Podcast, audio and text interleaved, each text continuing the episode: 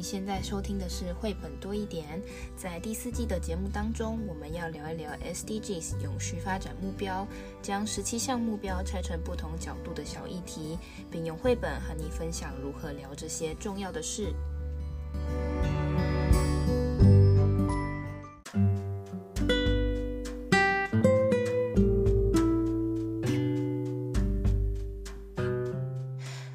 大家好，我是皮老板蚊子。在 SDG 六的第三集节目呢，我们要跟大家聊聊跟水污染相关的问题。那我们这一次挑的这一本书呢，是我们是水源守护者这本绘本。那我们一样先来看一下绘本里面说了什么样的故事。嗯，我们是水源守护者，听起来好像地球保卫队。嗯，这是维京出版社的书。哎，这个封面就特别好看。对。皮老板，你自己老实跟听众们分享，你一看封面，居然是看到什么？就是这个主角的耳环，我觉得还不错看 啊、哦，这就说对了。其实这个封面呢，其实呃，它有非常多的呃，好像异国的那个风味，所以会让我们想说，哎，这到底是？呃，什么样的画风呢？那其实这是讲一个原住民守护水的故事。那呃，我们就这一次啊、哦，就来看看绘者哦，在书的最后，其实绘者就有提到说，嗯，其实呢，水就是生命哦。那因为他对于水这样很有感呢，因嗯、呃，他认为其实这种精神就像我们的血液一样，嗯。大家可以理解吗？那个水之于地球，跟血液之于我们身体的连接，所以他就呃参与了这样水的保护者这一本绘本的创，就是他在画这个绘本的时候，他就加入了非常多的一些元素哦，因为呢，其实这里面讲讲的事情是很多原住民族都会遇到的，所以在封面。嗯，如果大家仔细看这个人物主角后面似乎有图腾，在整本书里面，大家也可以找得到各式各样的图腾。嗯，其实有很多细节哦。然后这些细节呢，不管是花卉啊，或者是等等，都很值得我们一一去欣赏，并且去探究。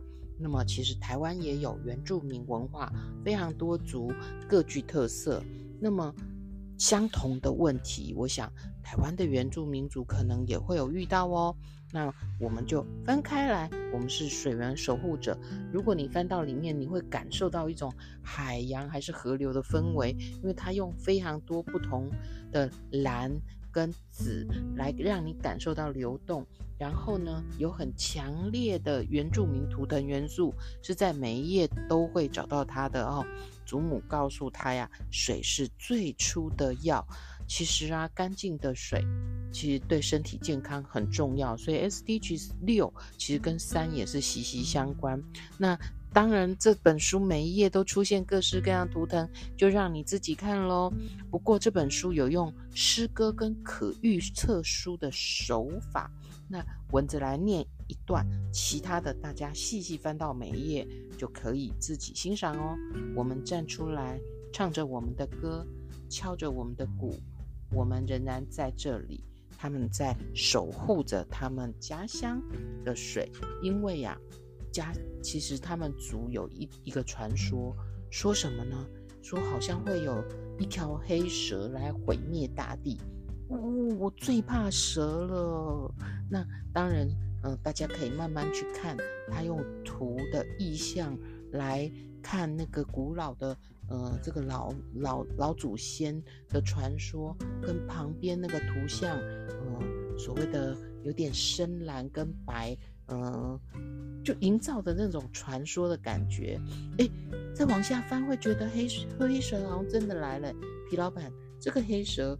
其实是什么的意象？哎呦，真的有蛇的头，好像在吐舌头哦。开发水源的那个大的粗粗的水管吧。嗯，对。那为什么水管会是黑的呢？他用黑蛇来比喻呢？就让我来破个梗吧。嗯、其实呢，就是油管。嗯，那这个油管为什么会会侵害他的家乡呢？这等一下呢，其实皮老板会帮我们补充一下。那在这本书，其实几次都出现刚刚蚊子朗读的我们站出来，唱着我们的歌，敲着我们的鼓，我们仍然，人，我们人在这里。呃，他们非常的努力，希望透过自己的力量呢，能够守护家乡的水哦。这里有一有一个大跨页，非常的漂亮哦。很像星空，然后呢，整个地球，然后地球上面图腾，图腾上面哦，呃，这个族的一些呃花卉，然后地球的旁边有各式各样的呃陆域跟海域的各种生物，其实也让我们想到 SDGs 十四跟十五。那么十三气候当然也会影响到十四跟十五。这里有一句话在左上角出现，跟右下角连成一气。他说啊，在地球上我们是息息相关的。因此呢，在整个故事往后，对，往后呢发展，那个透过这个祖母，透过族人的努力，基本上它的色调都是比较蓝的，比较暗的。可是到了后面呢、啊，皮老板，嗯，出现了多彩。这时候你看到画面上有什么？就是很多族人，他们都站在一起。没错，这里呢，其实就有各式各样的原住民族。我们是水源的守护者，我们站出来哦。他们要为了自己存活而战。其实这个呢，嗯、不是真人真事的故事，它是。整个真实世界发生的事，然后透过这样一个守护者的意象画出来的，呃，就是呃一本绘本哦，它要提醒我们很多事哦。那这个呢，在书的最后有关于水源守护者的一些细节的介绍。那其实这样子的事件，诶，也不是说只有以前才发生，现在因为大家对于这个。呃，永续的概念，大家越来越重视，然后不不呃，很多地方就是或者说企业啦，都会讨论这个经济效益跟永续之间的问题。诶，那其实输油管在这那个当地居民，他们都是部落，都是被告告知的，这输油管是安全的。那这其实就是。其实就有点像是类似我等一下要跟大家补充说明的意思，因为大家的立场可能不一样，甚至是对一件事情的呃理解或是知识的含量或者说了解程度不一样，会有就是不同的理解方式。就像看医生，比如说医生跟你说这个。这个很 OK，但是你不懂为什么医生说这个很 OK，你就会自己会有害怕，因为你可能对于这个领域了解的不多，那你就会有所恐惧，或是跟跟每每个人生长的背景啊，或者说比如说原住民族他们的信仰可能都有相关。没错，这里有提到哦，在这个奥吉布瓦族的文化，女性是水源的守护者，男性是火种的守护者，所以这本书的封面其实它是用一位女。性，嗯嗯嗯，那其实就是这个，我们用这本书是想要来讨论水污染的问题嘛。那里面讲的是输油管，那我讲一个非常。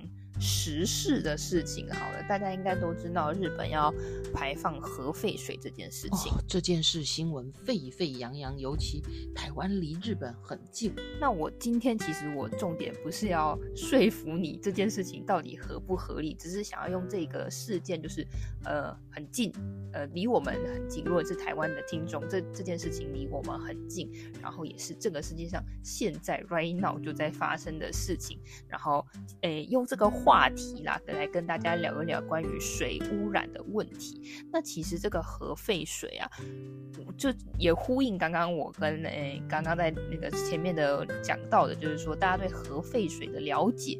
大家可能程度不一样，会觉得印象中的核废水很不行，很不 OK。哇塞，整个什么鱼都不能吃了，啊，感觉整个里面的元素都污染了整个大海洋。不要说水不能喝，嗯，鱼不能吃，我最喜欢的乌贼花枝也不行哦。对，所以其实就是会有这样子的想法，所以。呃，你在还没有了解这件事全面的呃知识，就是全面的事情的来龙去脉或它的科学根据之前，大家其实第一个都是很反抗的嘛。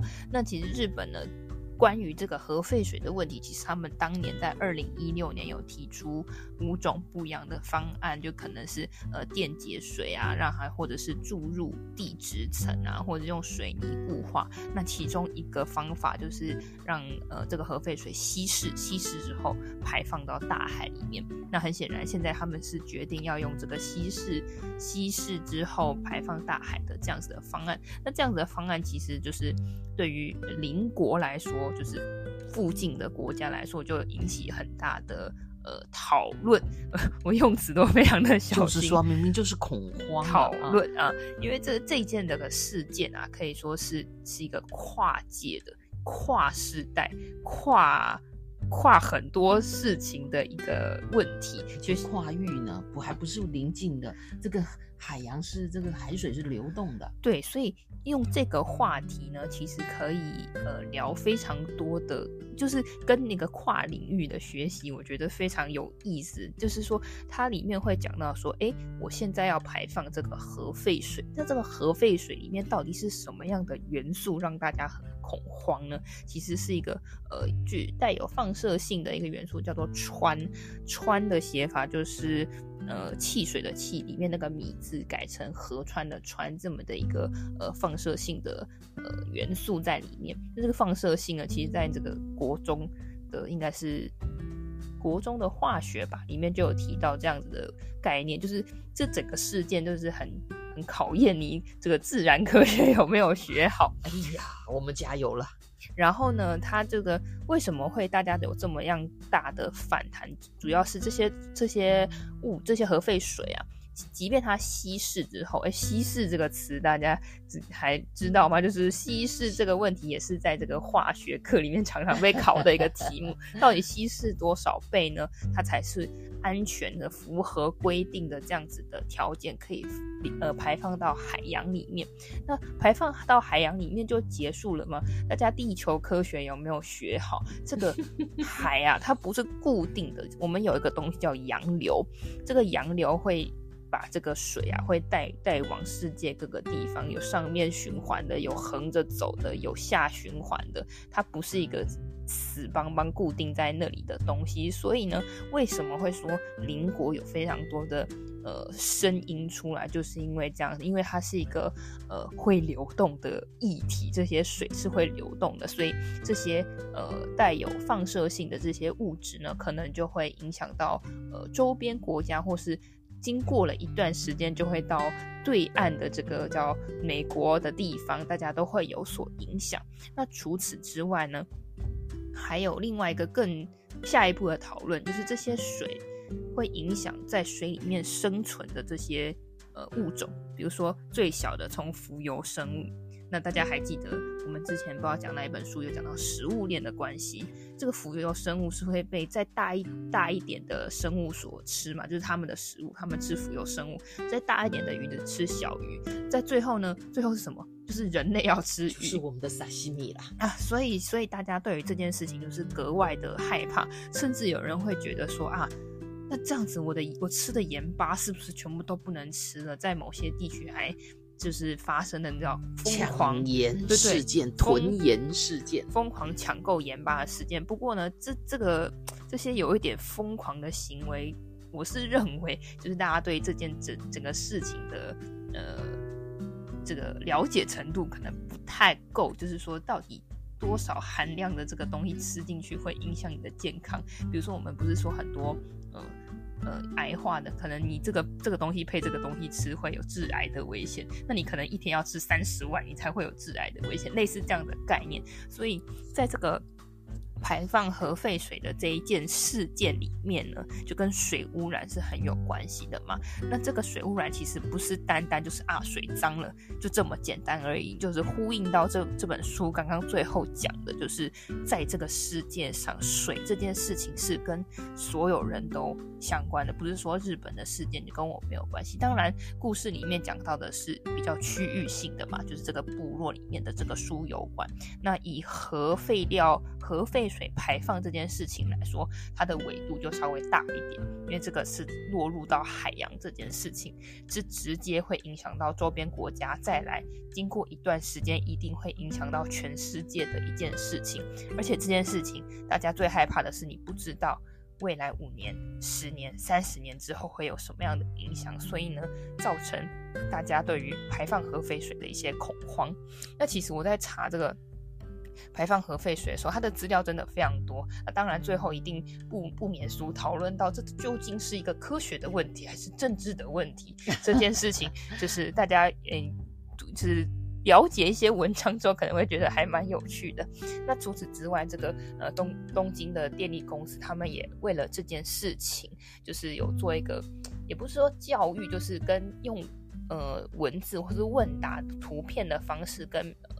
因为不，其实不是只有，呃，邻周边的国家的人民会惊恐，他们日本人自己也觉得很恐怖，那他们也是达到了一个。